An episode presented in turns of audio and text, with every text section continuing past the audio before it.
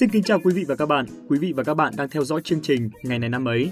Chương trình được phát xuyên suốt những ngày Tết Nguyên đán nhâm dần trên YouTube, Mocha và các nền tảng podcast khác. Các bạn đừng bỏ lỡ nhé. Hôm nay là ngày 31 tháng 1, tức ngày 29 Tết và cũng là ngày tất niên rồi. Vậy là chúng ta đã chuẩn bị khép lại một năm tân sửu đầy biến động. Có lẽ hôm nay sẽ là ngày mà câu tạm biệt được gửi đi nhiều nhất. Vâng, đã đến lúc chúng ta tạm biệt 53 tuần với những bồi hồi vương vấn. Kỳ này Thùy Dung thì từng đọc được một câu rằng cho dù hôm nay có là một việc rất lớn đi chăng nữa thì mai sau cũng sẽ thành chuyện nhỏ. Năm nay xảy ra chuyện lớn, đến sang năm cũng sẽ thành chuyện cũ. Vậy nên ngày hôm nay, Thùy Dung xin gửi lại hết nỗi buồn cho năm cũ để năm mới sang chẳng vướng bận ưu phiền. Sắp phải nói lời chào tạm biệt năm Tân Sửu rồi, năm nhâm dần sắp tới, Thùy Dung và các bạn thính giả đã sẵn sàng đón nhận những điều tốt đẹp mới chưa? Còn Kỳ thì đã rất sẵn sàng rồi đây. À, Dung cũng rất là sẵn sàng rồi, mà điều sẵn sàng nhất bây giờ chính là bắt đầu chương trình ngày này năm ấy hôm nay đấy. Vậy thì bắt đầu chương trình luôn nha. Trước tiên, thay mặt cho ekip chương trình, Phạm Kỳ xin được gửi những lời chúc mừng sinh nhật tới các bạn thính giả có ngày sinh trong ngày 31 tháng 1. Chúc các bạn luôn rạng rỡ như những bông hoa hướng dương, mạnh mẽ như những cây xương rồng. Trong ngày đặc biệt này, hãy tận hưởng những điều đáng yêu theo cách của riêng mình các bạn nhé.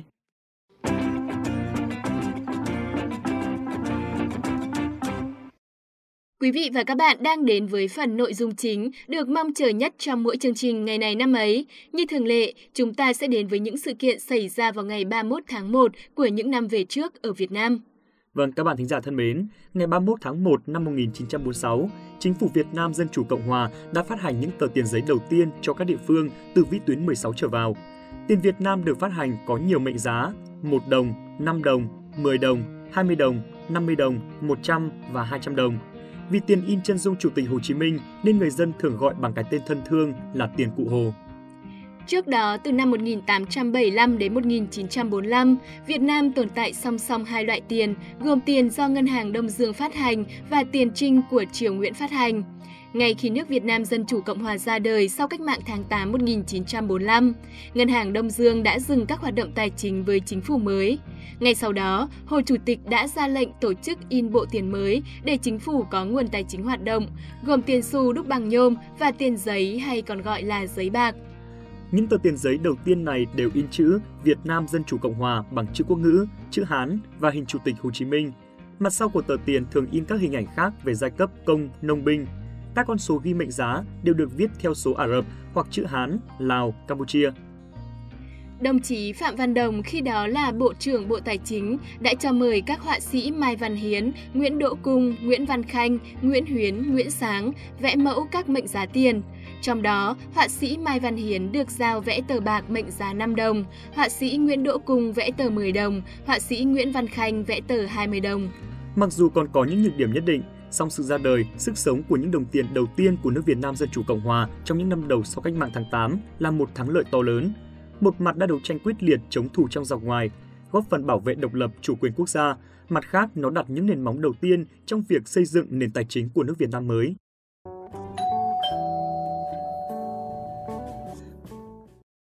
Vừa rồi là thông tin trong nước duy nhất trong số phát sóng hôm nay. Ngay bây giờ, mời các bạn cùng lắng nghe thông tin về những sự kiện xảy ra trên thế giới.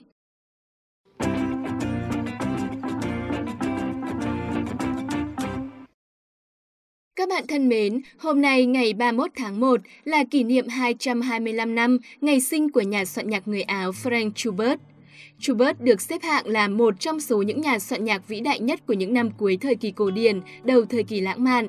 Các tác phẩm của ông thường xuyên được trình diễn nhiều trong những năm đầu thế kỷ 19. Franz Schubert bắt đầu học nhạc ở nhà khi lên 6. Ông được người cha là giáo viên dạy kỹ thuật cơ bản về violon và anh trai là Inas dạy chơi piano. Khi Schubert lên 7, lại được trưởng ban hợp xướng ca của nhà thờ giáo sứ địa phương lúc đó nhận dạy thêm đàn organ. Với kỹ năng được rèn rũa từ nhỏ, Schubert được Antonio Salieri, nhà quản lý âm nhạc hàng đầu của Viên lúc bấy giờ để ý đến. Và rồi năm 1808, Schubert vào trường Stadtkonvict với suất học bổng trong dàn đồng ca. Tại đây, ông bắt đầu làm quen với các bản overture và giao hưởng của Mozart, các bản symphony của Haydn. Thế nhưng sau khi ra trường, Franz Schubert lại dành đến 15 năm làm thầy giáo tiểu học theo nghiệp cha.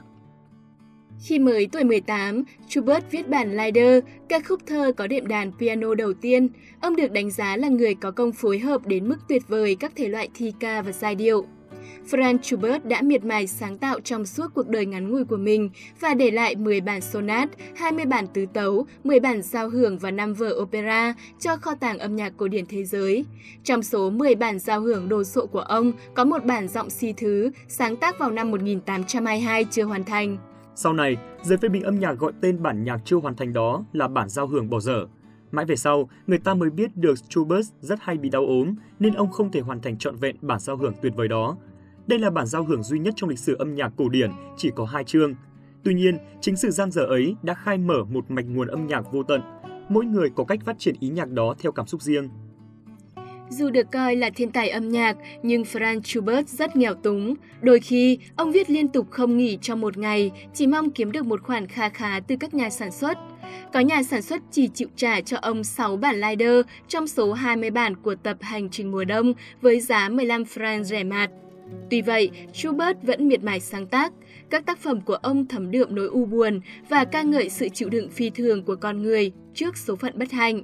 Những giai điệu ấy cũng chan chứa tình yêu cuộc sống cho đến phút cuối cuộc đời. Vào một ngày mùa đông tháng 11 năm 1828, vì căn bệnh thủy đậu, nhạc sĩ thiên tài dã từ thế giới ở tuổi 32, ông chút hơi thở cuối cùng tại nhà của một người anh em ở ngoại ô thành viên.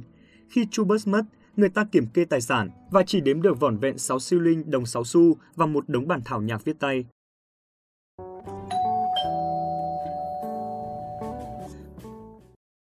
Chúng ta cùng chuyển sang thông tin tiếp theo, một thông tin về làng giải trí Đài Loan.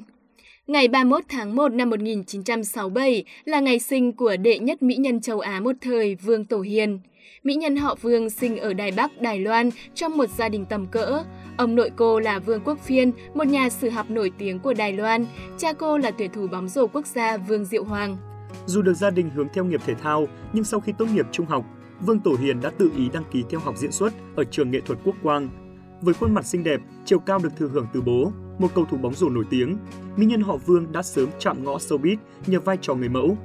Ở tuổi 15, cô được nhãn hàng thể thao Adidas mời đóng quảng cáo và hai năm sau đó có cho mình vai diễn đầu tay trong phim Bên hồ chiều hoang vắng. Ngay từ khi mới bước vào nghề, sự nghiệp của Vương Tổ Hiền như được trải sẵn hoa hồng.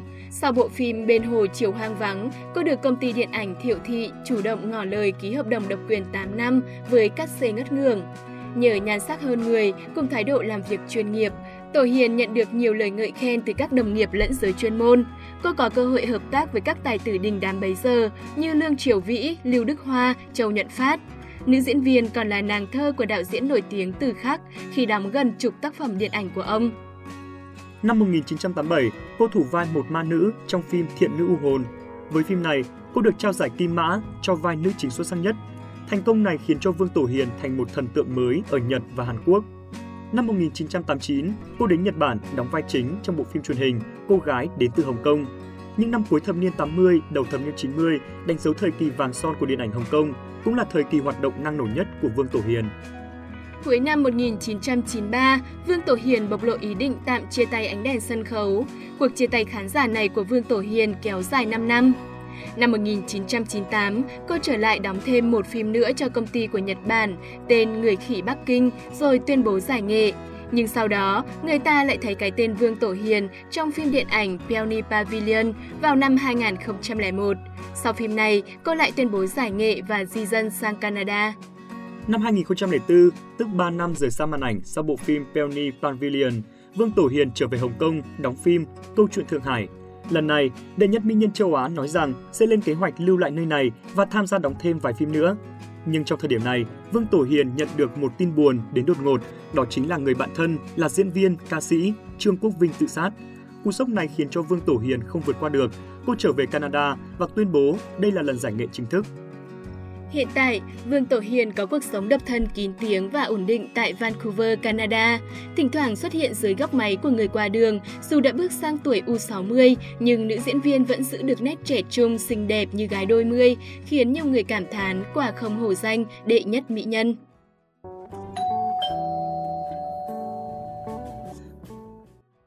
Kết thúc chương trình ngày này năm mấy hôm nay sẽ là một thông tin về chủ đề thể thao. Liên đoàn bóng đá Đông Nam Á, gọi tắt là AFF, được thành lập vào ngày 31 tháng 1 năm 1984 trong cuộc họp tại Jakarta. Trong đó, 6 thành viên sáng lập bao gồm có Brunei, Indonesia, Malaysia, Singapore, Philippines và Thái Lan. Trụ sở chính được đặt tại Petaling Jaya, Selangor, Malaysia. Hiện tại, Liên đoàn bóng đá Đông Nam Á có 12 thành viên, ngoài 6 thành viên sáng lập, Campuchia, Lào, Myanmar và Việt Nam gia nhập vào năm 1996, Đông Timor gia nhập vào năm 2004 và Australia vào năm 2013. AFF Cup trước đây có tên là Tiger Cup, là giải đấu được tổ chức 2 năm một lần dành cho các đội tuyển quốc gia thuộc Liên đoàn bóng đá Đông Nam Á. Hàng năm, Liên đoàn tổ chức lễ trao giải AFF Award để vinh danh các cá nhân tập thể liên đoàn xuất sắc nhất khu vực. Giải đấu AFF Cup 2020 vừa qua, đội tuyển Thái Lan đã lên ngôi vô địch. Đây là lần thứ 6 đội bóng xứ chùa vàng giữ vị trí này. Trước đó ở giải đấu năm 2018, đội tuyển Việt Nam thắng Malaysia với tổng tỷ số 3-2 trong trận chung kết sau hai lượt đi và về, cũng là lần thứ hai giành được chức vô địch. Và thông tin về bóng đá vừa rồi cũng đã khép lại chương trình ngày này năm ấy hôm nay ngày 31 tháng 1.